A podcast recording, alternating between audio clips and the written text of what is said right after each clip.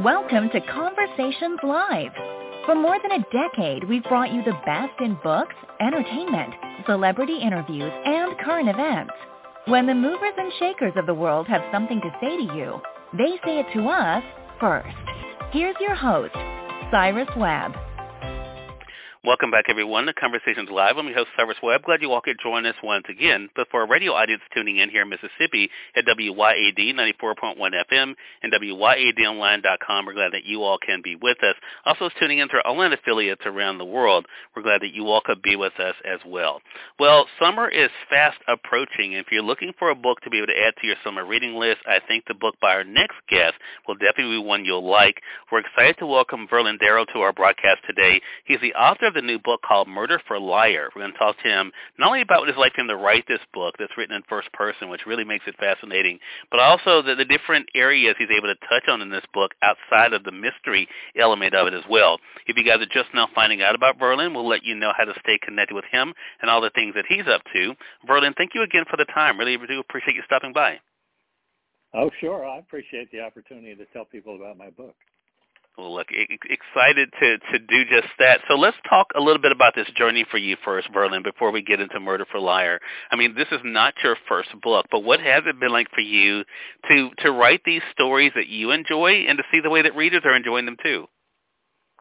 Um, well, part of it's fun. I really love just kind of letting the plot fall out of me and and having the mm-hmm. dialogue fall out of me, and it, there's kind of a creative flow in my first draft that is just it's almost exciting. But then because I get that all done and leave all kinds of holes and missing things and a lack of description and everything else, then I got to go back and sort of trudge through all that. Therefore, by the time I'm done, I feel like, God, I put a lot of work into this. I sure hope people read it. I sure hope people like it. So it's very gratifying when that happens. Uh, it's it's just it's sort of too much to throw yourself into without getting something back from it, if you know what I mean. Oh yeah, I totally totally get that. So let me ask you this then, Verlin. When it comes to that, I mean, because I, when I was reading, I think this is my first book to read of yours. So when it comes to a book like Murder for Liar, what comes to you first? Is it the character, or is it the situation you want to put the character in? Um, usually, it's it's nothing more than the situation and a sort of a hint or two about who the character is. And often I don't have any other characters in mind. I don't have any plan besides just sort of this one idea and that makes it fun for me. Like I say, that you know, having things fall out of me kind of is, is the way it works without much of a plan. So, like the readers, it's like I'm excited to find out what happens next, and I write myself into little boxes and corners where I can't quite imagine how I could, you know, make any sense for the character to come out the other side of it or whatever. And then if I can manage that, once again, that's that's really satisfying. So.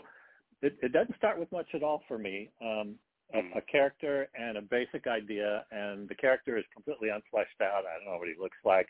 I don't know how he talks. I don't know if it's a woman or a man. Sometimes even, and uh, that works for me. I think partly because in order to stay motivated, it has to keep being really interesting to me as not just a potential reader, but even through the process of the writing.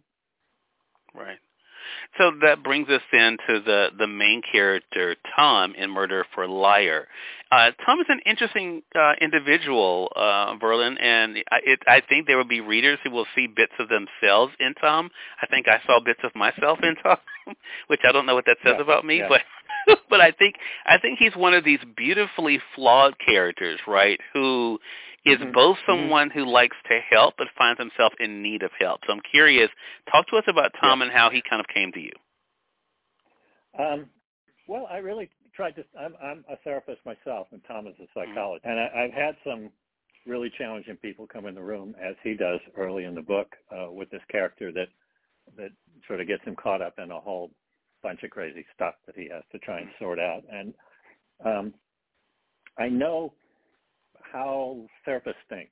I know what happens in a session. I, I, I know that after a long time of working with a great variety of people, including some psychotic and you know people that out in the world would just be seen as oh gosh this person's completely crazy. And of course they aren't you know there's an internal sense to them. Um, they're doing things that make sense to them. They're doing making choices that given all the givens are of course what's going to happen. And so i feel as though that's a bit of a rarefied area where not that many authors can tap into what really goes on into a, a therapist's head while he's in a session talking to someone. And you know, the whole book isn't sessions in therapy, but from there it became uh, a plot that actually, as as wild as it is, has some autobiography woven into it, and it was a little bit mm. therapeutic to kind of write about what this other guy is dealing with, somewhat similar to what I had to deal with, but from the perspective of not me but him, who hopefully right. is more flawed than I am. And this was all before I became a therapist. What I went through that was similar, and so it, it's kind of a combination of you know being interested in the the topic or the content because I had to work through that same stuff that he's trying to work through. Although in my case, no murders, no this, no that, no the other. I mean, you know, plot is definitely more interesting than could simply happen to a person in their life, or at least I hope so. But but that's kind of the background by by you know the, what was it that, that drew me to write about this particular thing? A sense of well, I know about the kind of spiritual crises and development that he has to go through in order to cope. I know about what it's like to be a therapist. I know about what it's like to be really depressed and shut down and then have a lot of extraordinary challenging things come along that force you to open up in order to cope with them and then then you're open more. I mean, I, I feel like both as a therapist and as a person, I, I know something about how people change and why they change. And, and I think that's the cornerstone of any book. You start with a character and through the course of the book, somehow they become different. They get, go through changes. At the end of the book, they're not the same person as in the beginning. But some books that doesn't seem like a realistic arc. And so I was I was working to try and do something that was at the same time that the plot was pretty outrageous in some ways, was believable in the sense of inside this guy's head, this is how a person would react if A and B happened, even if A and B aren't something that would really happen to someone. And and that's what I think is so fascinating about the about the way the story unfolds, uh, Verlin, because as we are seeing Tom dealing with situations, and again, I'm going to um, to be able to talk around this so we don't spoil it, but I, I do think it's fascinating that as he's talking with a client, trying to get to understand um, what the client is thinking and the way the client thinks, the one of the things that comes up, and I mentioned that to you before we went live here, is the issue of faith and calling and the idea of what one believes and how that can lead them to do things that some may consider bad, where they may consider it just. What was that like for you to kind of play with in this book? The idea of good and evil and how some people saw what some people saw as evil as something that was more righteous. Um, once again, for better for worse, uh, I had a personal experience where I got caught up with a very charismatic guy who decided he basically wanted to be a guru and start a small spiritual group. And I was more or less the first disciple, and I bought into it, and later discovered that despite the fact that he did have, he could do these kind of amazing non-logical kinds of things that you, you know, he can move his fingers around and you feel energy and gears kind of whir around inside your body and stuff. And I was very scientific and logical. And so this kind of thing was blowing my mind. And I, I just kind of signed up. And I was the first guy. And then as other people gathered, that made me sort of like the, you know, the vice president or the assistant guru or something. And, and I, I had to, I had to deal with the fact that ultimately, um, the guy was delusional. At the same time, that he was spiritual and very faith-based in the sense of he considered himself to be completely surrendered to whatever the universe seemed to require of him. And he would look around for clues about what that might be. Um, uh, he believed in uh, karma, and he believed that things were happening for a reason, and he had to play a certain role, and I had to play a certain role. And so I got into the surrender mode too, only not to the universe at large, to this guy, where I just pretty much did whatever he said for a couple of years. And and then you have to come out of that I graduated myself and everybody else out of that once I went to school to be a therapist, and I got a little bit more clued in about psychology and what was up with this guy who was acting in very good faith and trying to help everyone, but it was just based on some stuff that wasn't based in reality, if you will. Yeah. So once I graduated myself out of that, then I had this period of trying to adjust to being back in the world, having been through that experience. What part of that should stick to my ribs? What part of that needed discarding? I was so used to having sort of a guidebook, you know, well, what would my guru say about this? That I wasn't facing each individual iteration anymore, trying to figure it out in an ongoing way. And so all of that is is part of the book. There's there's people in the book, as you say, that are driven from a spiritual perspective. uh, some in ways that we would see as immoral, some as ways that we would see as very upright and, and um, you know, something we would admire. But they're all doing things that make sense to them coming from where they're coming from. Right. And and that leads us to the predicament that Tom feels himself. And again, I want to talk around some things. But I want to say for those who are just tuning in, either on the radio side or online, you're listening to Conversations Live. We're excited to welcome Verlin Darrow to our broadcast today. Verlin is the author of the new book, Murder for Liar. It's available now through our friends at Amazon.com. We're going to also remind you you can stay connected with Verlin as well. So so Tom finds himself in an interesting predicament there, where he's having another conversation with a character Verlin. And I love the fact that he's able to, as someone who's seen as an authority himself, is not afraid to be able to talk to others, even if he doesn't feel like they truly always understand. or if he, you know, can can trust what he's even saying. But in one conversation in the book, you find him kind of wrestling with, okay, what do I need to do here? Do I need to to break the confidence, you know, of this individual? Mm-hmm um in right. order to do what I think is right or you know what where what should I go? Right. That that's a that's a tricky one right? Because I think you know as you mentioned even in your profession what was it like for you to kind of put yourself in Tom's situation there to kind of think about the trust that it being put in him and then the potential of him breaking that trust for what he saw as the greater good? Yeah. I mean when you're in a position of power like a therapist uh, people are sort of yielding to you as someone that knows more about things, someone that knows more about them even once they talk to you for a while. It, it really ethically puts you into an interesting sort of position where betraying the trust is just not something you do easily. And there's laws, of course, on the books about what you're allowed to share and not share in reference to what people are telling you. And uh, where, where I live in Northern California, for example, unless you make a specific threat towards a specific person about something that's going to happen in the near future, and I believe it's credible, I can't tell anyone, even if you say I'm going to go rob a bank soon, or or I'm planning on killing somebody, but I'm not telling you who. I mean, by law, we're not supposed to break that confidence. But in the book, as in real life, I think it's a real ethical struggle sometimes about how to handle that circumstance. I mean, what's more important, an, an ethical rule written down that the state has handed you, or saving someone's life if it, if that's on the other side of the coin in a given situation. And in his mind, that's kind of what's going on. Uh, he knows some things about what's going on with the murders. There's there's more than one. I can at least say that. And he's concerned about can he share it? How would he share it? What will the repercussions be? At that point, he's not so much thinking about oh, it could impact my career.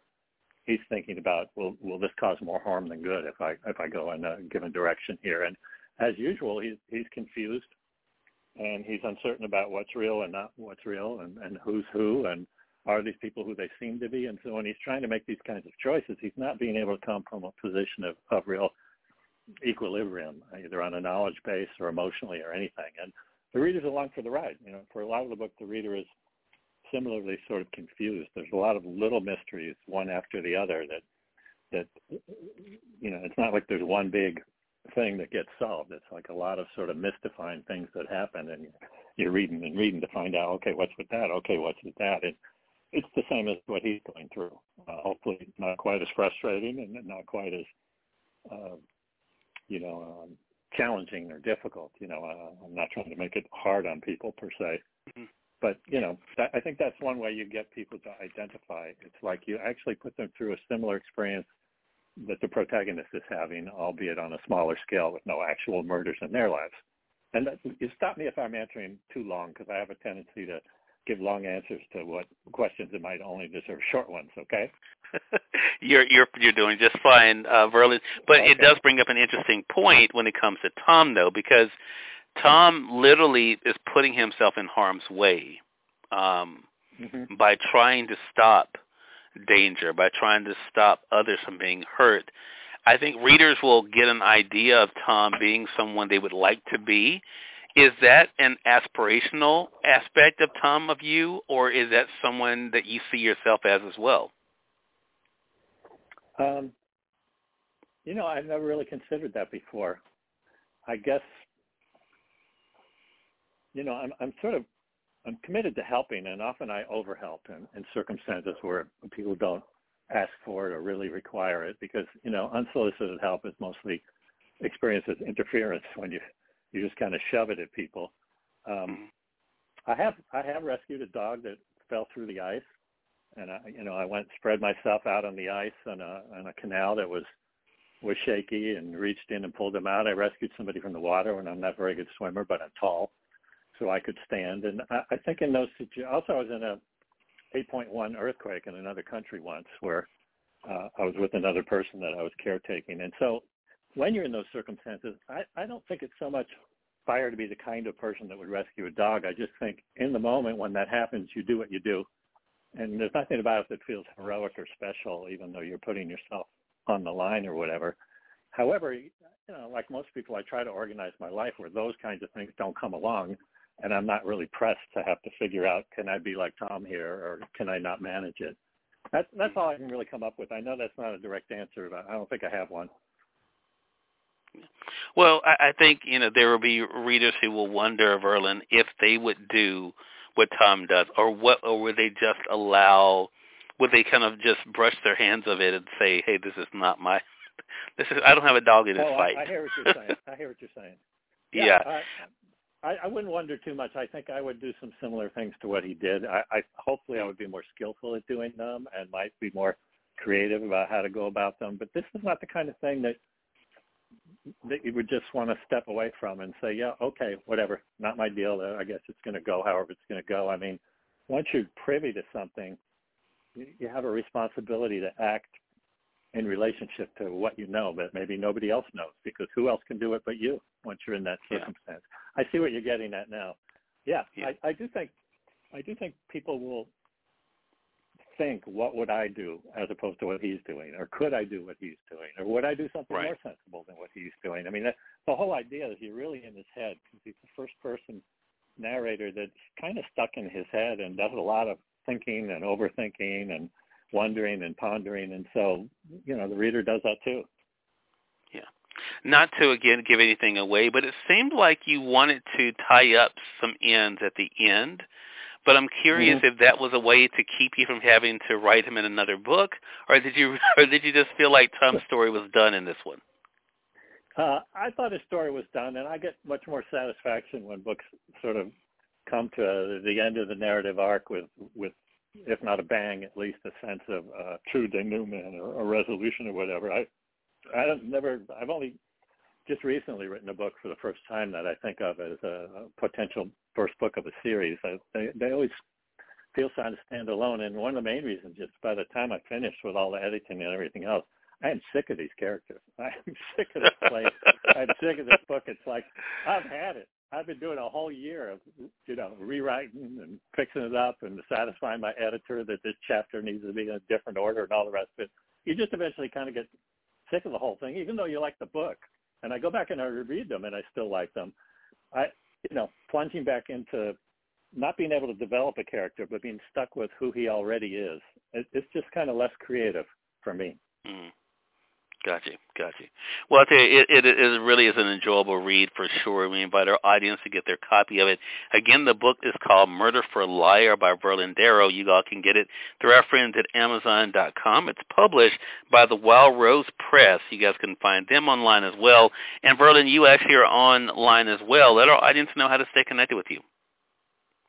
Uh, there's a verlindarrow.com, which is a website that I, I've proudly put together myself with no real technical skills. There's some good apps out there, and it's got all kinds of things on there. It's got uh, you know reviews about the latest book. It's got the three other books that I published with blurby stuff and review stuff. I mean, I just you know, I have a web. If you have a website, you put whatever you got. So I got a section with poetry. I got some essays about spiritual stuff. I got some little aphorisms that I've made up that I like a lot. I even put part of the CD I, I did years ago when I was trying to be a singer songwriter. It's it's all in there somewhere, probably more than anybody would like to know. And then if people want to contact me, I'm fine with them sending me email for that matter too, which is verlindarrow at gmail.com. All right.